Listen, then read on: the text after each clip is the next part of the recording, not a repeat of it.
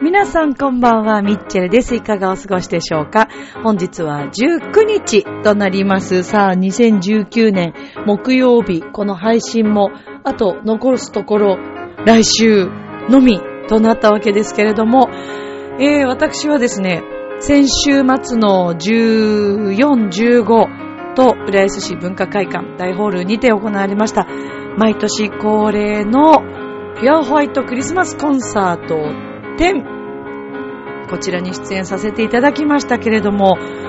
えー、もう終わってしまいましたね。終わっちゃったね。もうこれが終わってしまうと私の中で、なんかクリスマスが終わっちゃったみたいな感覚になるんですけども、さあこのミッチェルのラブミッションという番組は恋愛、夢、ご縁をテーマに不可能を可能にするをモットーにいたしました私ミッチェルがお話をしていくという番組でございます。えー、本日はですね、このピアクリ、えー、通称ピアクリ。今年のピアクリは今までとちょっとだいぶ自分の中で違ったなという、いろいろあったなという部分の振り返り、えー、をですね、今日はさせていただこうかなと思っております。今日もお付き合いください。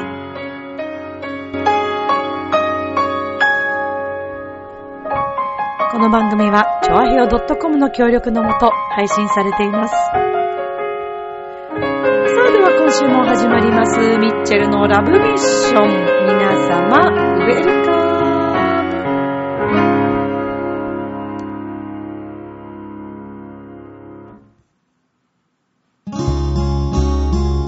続けることに意味がある。続ける先に未来がある。チョアヘオ .com を聞いているそこのあなた、ミッチェルと一緒にラブミッション。改めまして皆様こんばんは、ミッチェルです。いかがお過ごしでしょうか？本日は12月の19日です。でーす。すいません。飲みまーす。うん。いや、美味しいわ。美味しいわ。もう今日ね、オランジーナ。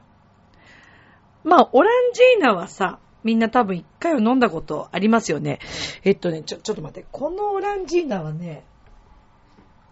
ちょっとあの、いつものオランジーナと違うんですよ。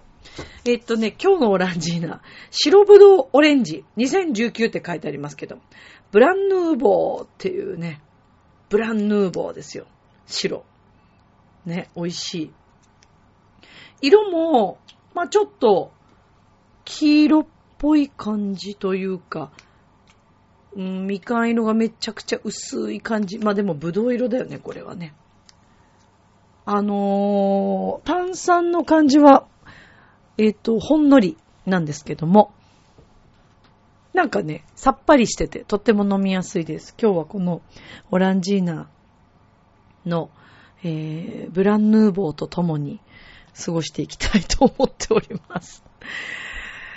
えー、相変わらずマイペースな感じのこのラブミッションですけれども、はい。えー、私、ミッチェルはですね、先週末の土日に行われましたクリスマスコンサート、14日、15日、この2日間ね、浦安市大、えー、浦安市文化会館の大ホールにて行われました。実質的には今年が11回目のクリスマスコンサートだったんですけども、えー、改修工事などがね、ありまして、そういったことがあったので、えー、ホールでのコンサートは今回10回目。で、えー、11回目ということはですよ、11年前からこのクリスマスコンサートピアクリは始まってるわけです。このピアクリの構想から始まり、演出、えー、企画等々、こちらをですね、えー、我らが、まあ、企画をしてくれているシーバシさんという方が、いろんな構想を練って、そこから始まって、奏者がいて、裏方のスタッフがいて、表でね、いろいろ働いてくださる皆さんがいて、そしてたくさんのお客様がいて、というね、えー、もう本当にこのところは、浦安の中でもだいぶ、なんか、なんだろうね、毎年恒例クリスマスイベントみたいなアンケートを拝見してても本当にそういったご意見多くいただいていて、それこそすごい感動的だったのが、あの、10年前から来てくださってる方、もう初回かな？だったかな？で、その時はね、0歳だったんだって。0歳の赤ちゃんでお膝に抱えていた子が今10歳になり、その子が席、座席でね、一緒に見るようになりましたっていう嬉しい、嬉しいよね。やばいね。泣けちゃうね。泣けますよ。うん。なんかみんなで、あの、打ち上げの時にごめんね。ごめんなさいね。ちょっと感極まってしまって。いや、こう、ね、年々年々そうやってみんな、えー、成長していくわけです。お子さんたちの場合は成長ですね。私たちの場合はまあ年を取っていくっていう。でも、ある意味私たちだって成長な過程なわけですよ。そう。子供さんだけが成長じゃないですから。私たちもこれは成長しているということで捉えましょうよ。そう、成長なんですよね。うーん、だから、私は第2回目からの出演をさせていただいておりますけれどもね、えー、今回こうして皆さんにまたお会いできて、で、毎回違う演出で、よくあんなこと考えつくなと思って、もう毎回ね、驚かされますよ。次は今度何するんだろうって思うぐらいは、我々は、あの、構想のね、その演出企画の椎橋さんについていくわけですけども、毎回毎回新しいサプライズがこうあって、頭の中どうなってるんですかって言って、ちょっと昨日もお会いする機会があったんで、椎橋さんの頭の中どうなってるんですかとか言って言って、でももう、やっぱり今回この14、15日が終わって、まあ、しばさんはもう来年のことを考え始めるっていうね。まあでもそのぐらいじゃないと間に合わないと思うんで、すごいです。もう多分。うーん。いやー、すごい。もうすごいの一言ですね。でもその一人の最初の構想、夢というものが現実になるにはですよ。たくさんの人たちが一緒に協力をして、一緒に一つの作品を作って舞台を作り上げていくっていう工程があって、で、何にせよとにかくあれだけたくさんのお客様が来てくださるということが、あの、我々にとってはね、本当にありがたいことで。でね、もう本当嬉しかったのが、あの、この前もちょっと話したかもしれませんけれども、ラジオでは言ったかな、えー、今年はね、初のベイ FM ラジオでの CM 打ちということをですね、このピアクリをしたわけです。で、えー、っとですね、会館のね、お世話になっている M さんという方がですね、あのー、そう、この、今回 CM をっていうことで、まあみんなで話し合って、で、嬉しいことに、洋一郎くんのね、我らがチョアヘヨのパーソナリティでもある、えー、洋一郎くんの曲、ピュアクリのテーマソングがあるんですけども、ピュアホワイトクリスマスのこのテーマソングに乗せて、えー、私もナレーションをさせていただけたということも本当に嬉しかったんですけども、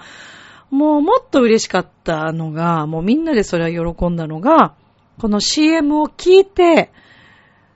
南房総から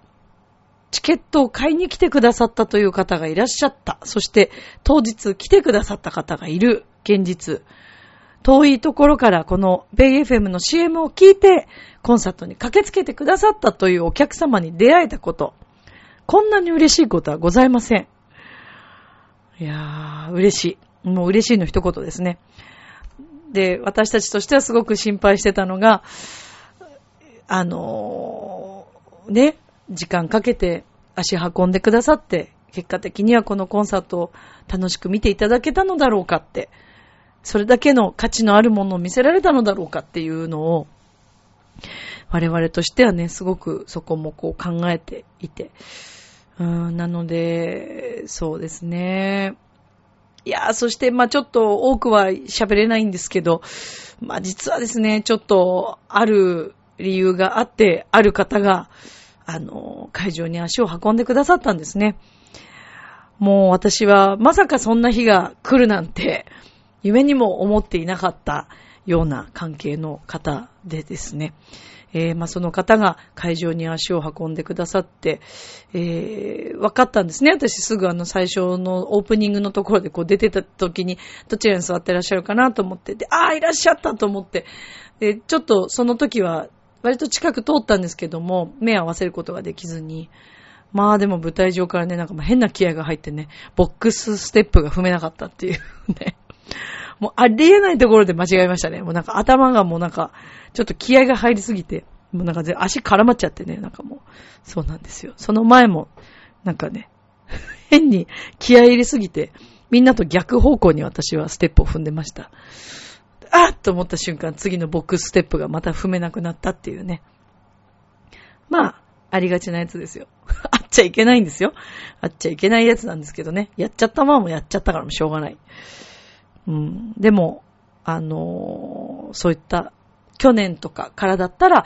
考えることのできなかったような世界の方に、えー、まあ見に来ていただいて、うーん、すごく激励の、あの、良かったっていうもう感激のお言葉をいただいて、えー、信じられない思いでおります。はい。ありがとうございます。まあでも本当に昨年以上にですね、今年またお客様が増えて、すごいんですよ。毎年増え続けるコンサートって。すごくないですか？もうめちゃくちゃ嬉しいです。お客様がそれだけ支持してくださってるということがとっても嬉しいし、変わらず0歳の時から10年通い続けてくださってる方がいらっしゃることも嬉しいし、年々必ず人数が増え続けていることも嬉しいし、いやでもまたみんなと来年のじゃ目標はこのぐらいのお客様が入ってくださったら嬉しいねとみんなで言う話をしながら、えー、打ち上げを後にしてきたんですけどもね。うーん。で、あの、我らがですね、チョア表の局長とか、えー、それから、八方美人のですね、めぐみさんも見に来てくださって、嬉しいね。もうほんと嬉しいね。そして、えー、私の専属美容師であります、えー、かなえちゃんがですね、お子さんがおりますので、お子さんとご家族で見に来てくださったりとか、それから私のあの生徒さんですね、のご家族、やっぱお孫さんがいらっしゃってね、えー、おじいちゃんおばあちゃん、そして、えー、息子さんとお嫁さんとみんなで見に来てくださったという、いや、嬉しい。本当に嬉しい。たくさんの方にそうやって愛されてるこの、ピュアクリ。やっぱり自分たちもすごい愛してるんですよね。この私たち演じてる方もすごく愛してる場所であって、えー、それだけなんかものすごく思いが強くて、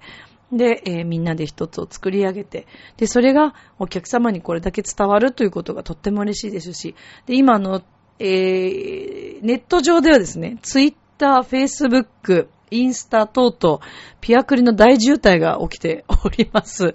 あの、よかったらぜひ覗いてみてください。本番のラスト、エンディングどんな感じとかっていうのも動画でもちょっとアップさせていただいておりますし、えー、もしかして今年バージョンも流せたらいいなと思ってるんですけど、いや、実はですね、このラブミッションの中で、えー、私と、えー、もう一人シンガーのですね、あのー、たくみくんが歌っている、デュエットで歌ってる、洋一郎くんが作詞作曲したクリスマスタイムウィズユーという曲があって、で、その曲をラジオで流したいという話をしていたんですけど、さっきちょっと試してみたんですけど、YouTube しかなくて、YouTube 音源からやると、なんかもう全然、全然綺麗に聞こえなくてですね。あの、ぜひ、クリスマスタイムウィズユー、洋一郎とはい。洋一郎くんの名前入れていただけると、あと、ピアクリとかでも出てくるかな。あの、YouTube に上がってるので、えぜひ聞いてほしいんです。で、歌詞等もですね、あの、ちゃんと YouTube の方に一緒に載ってまして、動画に載ってまして、あのー、この曲をですね、本当により多くのたくさんの方に届けたいなって私も思ってます。これはまあ、洋一郎くんが作詞作曲したところから始まって、洋一郎くんのいろんな思いもあると思うんですけど、そんな作編曲家の、えー、洋一郎くんの気持ちをね、こう、私たちも、えー、キャッチしながら、あの、どんな風に演奏しようかっていうことを考えつつ歌わせてもらってるんですけども、本当に愛すべき、えー、曲に出会えてとても嬉しいですし、今のこんな時代だからこそこの曲を伝えていきたいなというふうにすごく思います。あのー、家族のありがたさ、大切さとか、えー、絆だったりとか、えー、人と人とのね、その、つながりだったりとか、えー、そういったことがこの曲を通して何か皆さんに伝わったら嬉しいなと思っています。えー、クリスマスタイム with you という、はい、曲ですので、ぜひ、えー、聴いていただけたら嬉しいのでよろしくお願いいたします。あの、実は毎年このクリスマスのイベントには、ちゃんとサンタさんが、ね、出演するんですよ。本当です、本当のサンタさんですよ、もうあれは。サンタクロースさんです。もうサンタクロースさんですって言っても誰も違和感ないサンタクロースさんなんですけど。で、サンタさんがですね、毎年この、私たちの、あの、去年と今年と、毎年って去年今年か、えー、クリスマスタイムウィズユーがとってもお好きということで、サンタクロースさんですからもちろん日本語は喋れないんですね。英語しか喋れないんです。そんなサンタさんが、この曲がいいと、ものすごくお好きになってくださって、いつもこの曲の時聴いてくれてるんですけど、すごく嬉しいです。で、あの、サンタさんからも、ぜひこの曲をいろんな方に聴いてもらいなさいと。えー、ラジオをやってるんだったらそこで流しなさいと。あの、英語でもちろんね、言ってくれたんですけど、えー、ちょっとこの、どうも、調和表の中でどういう風に上げたらいいのかっていうのがですね、YouTube から引っ張るとやっぱりどうしても音が遠くなってしまったり、あんまり綺麗に聞こえないので、ちょっと残念な感じだったので、えー、今日はちょっと断念しますけども、次回ちょっとうまくいきそうだったらね、ぜひこの曲届けたいなと思っております。はい。よろしくお願いいたします。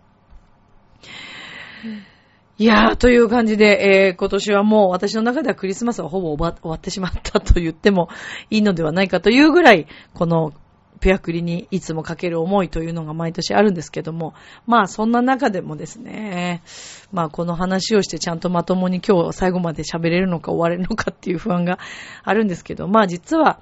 えー、まあお話ししたようにですね、このコンサートの練習の直前、えー、2日前ですね、コンサートの練習、リハが始まる2日前に、まあ、最愛の祖母が、まあ、えー、ちょっと介護をしてたんですけどね、介護してたあの祖母がまあ亡くなりまして、えー、っと、まあ、祖母もですね、毎年このクリスマスコンサートすごい楽しみにしてくれてたんですね。で、あの、去年も来てくれてましたし、去年までは来てくれてたんです。で、あの、本当にいつもあの、会館の皆さんにも、えー、それこそシーバーさんはじめ皆さんにね、お声かけいただいて、うちのおばあちゃんもいつもね、あの、皆さんに温かく、あの、よく来たねって言って、いつもこう、あの、お声かけいただいてたんですけども、まあ今年はちょっとそれが叶わず、えー、で、やっぱりちょっと誰にもね、話さないのもとは思いつつも、あんまり場の空気を変えたくなかったので、えー、ちょっとまあ亡くなったんだという話は、あの、本当に会館のお二人だけに最初ちょっと話をしたっていう感じだったんですけども、まあ、でね、練習中もちょっとその、えー、クリスマスタイムウィズユーを歌いながらリハの時に急にちょっとグッと、あの、来てしまって。まあ多分みんなはマイクの調整、なんか マイクがあれだったのかなって思って、あんまりそんなに多分気にしてなかっただと思いますけど、まあちょっと実は、あの、歌えなくなっちゃったんですよね。うん。で、まあそれというのも、歌詞の中に、家へ帰ろう。みんなが待ってる。えー、一番温かい、まあそれが家族という歌詞がまあありましてですね。まあうちの祖母もいつもこう、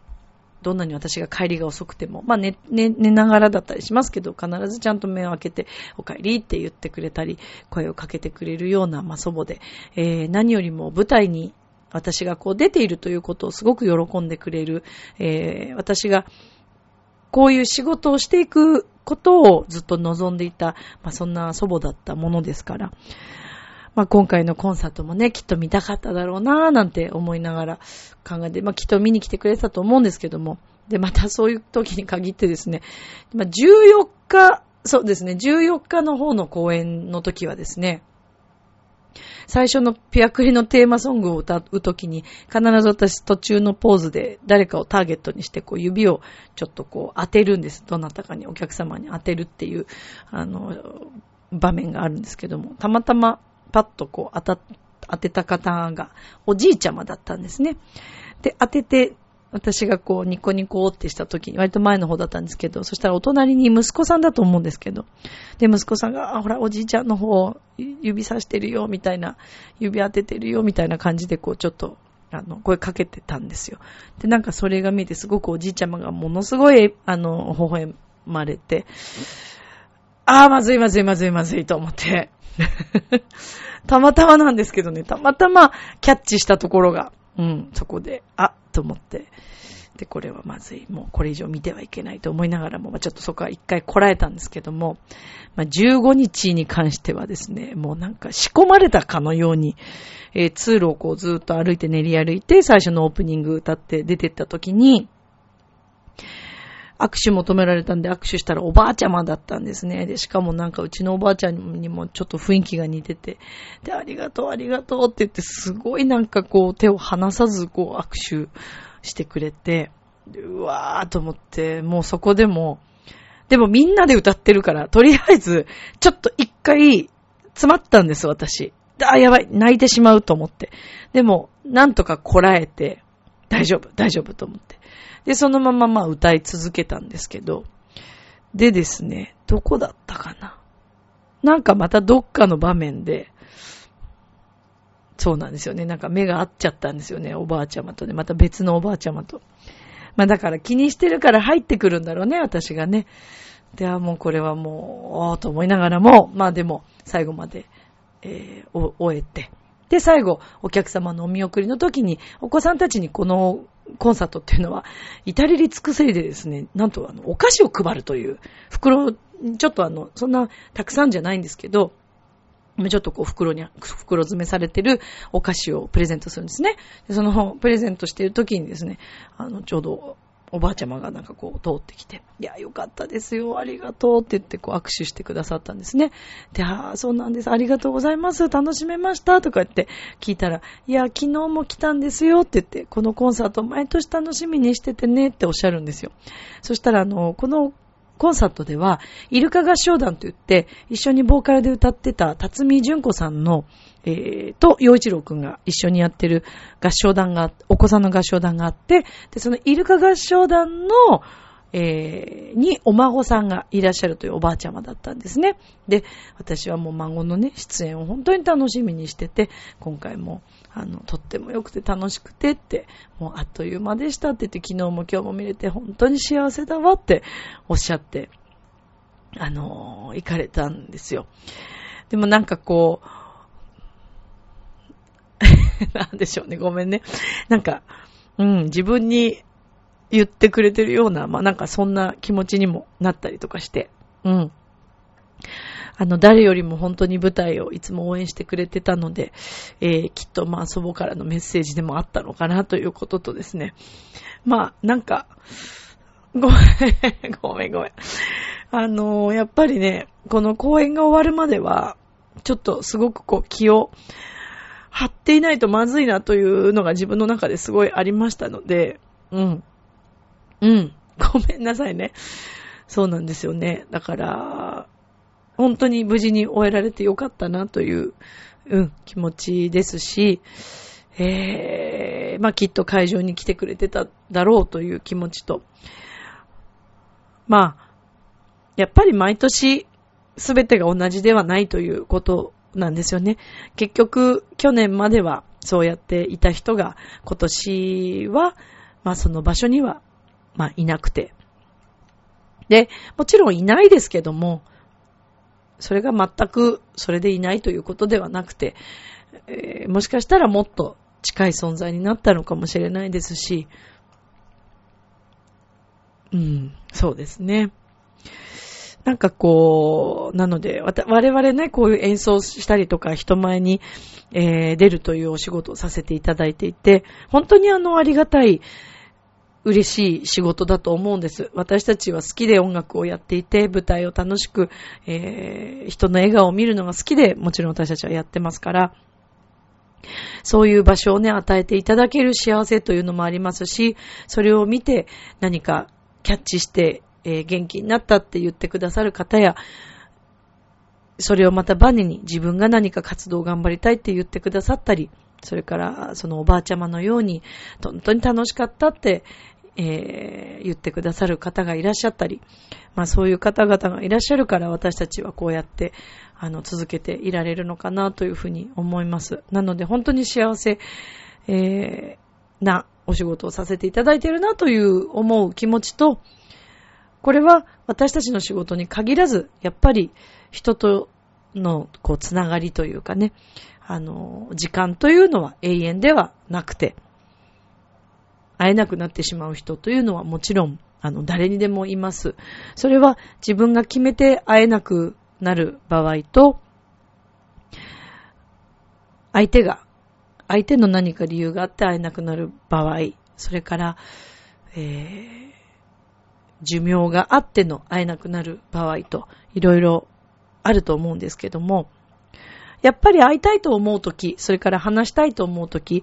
えー、こういうことを話しておこうと思うときに伝えておくというのもすごく重要で必要なことだと思いますし、今本当にね、いろんな家族感というのがもう結構疎遠になってきてる部分もあったりとかするなと思うんですけど、やっぱりね、今回ここコンサートを終えてたくさんの方にご挨拶させていただいて思ったのが、おじいちゃまおばあちゃまたちがあの一緒に来てくれたりとかね。あの、もちろん遠くて無理というご家庭ももちろん多いと思うんですけども、やっぱりおじいちゃんおばあちゃんのそういう知識とかね、あの、知恵っていうのはすごくて、えー、それこそありがとうが言えるお子さんたちっていうのは私すごく素敵だと思うんですけども、結構そういった部分の変化というのも、この10年ぐらい私もね、こうやって出させてもらって感じた部分でもあったんです。でもその、ありがとうという一言に関しても、おじいちゃん、おばあちゃんがほら、お礼言いなさいとか、お母さん、お父さんがね、お礼言いなさいって、ちょっと一言教えてあげたりとか、まあこうやって、どんどんどんどんその人と人とのコミュニケーションっていうのが作られていくんだなっていうのも、その目の当たりにして感じることができたし、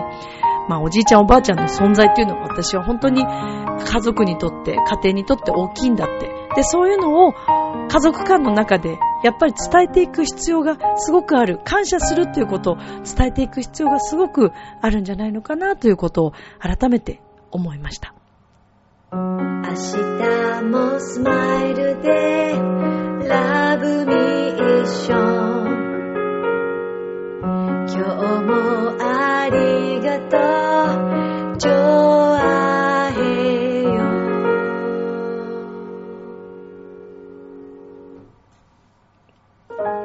はいということでエンディングでございます、えー、年内私はもう特に出番はございません。あの、ここからは、ちょっと来年のね、生徒さんたちの発表会に向けて、もうレッスン等と、そして、えー、養成所の方と、はい、頑張っていこうと思っているんですけども、まあ、来週ね、まだもう一週間、ラブミッションもあります。ぜひまた皆さん遊びに聞きに来てほしいと思うんですけれども、来年からのね、ラブミッションもどういう風になっていくのかななんて、ちょっとまた期待を膨らましつつ、自分にも期待を膨らましつつ、いろいろまたチャレンジしていきたいななんて思ってます。本当にあの、ピュアホワイトクリスマスコンサート、ご来場いただいた皆様ありがとうございました。来週クリスマス、良いクリスマスを過ごしてくださいね。それでは今宵も良い夢を、明日も楽しい一日を。またねバイバーイ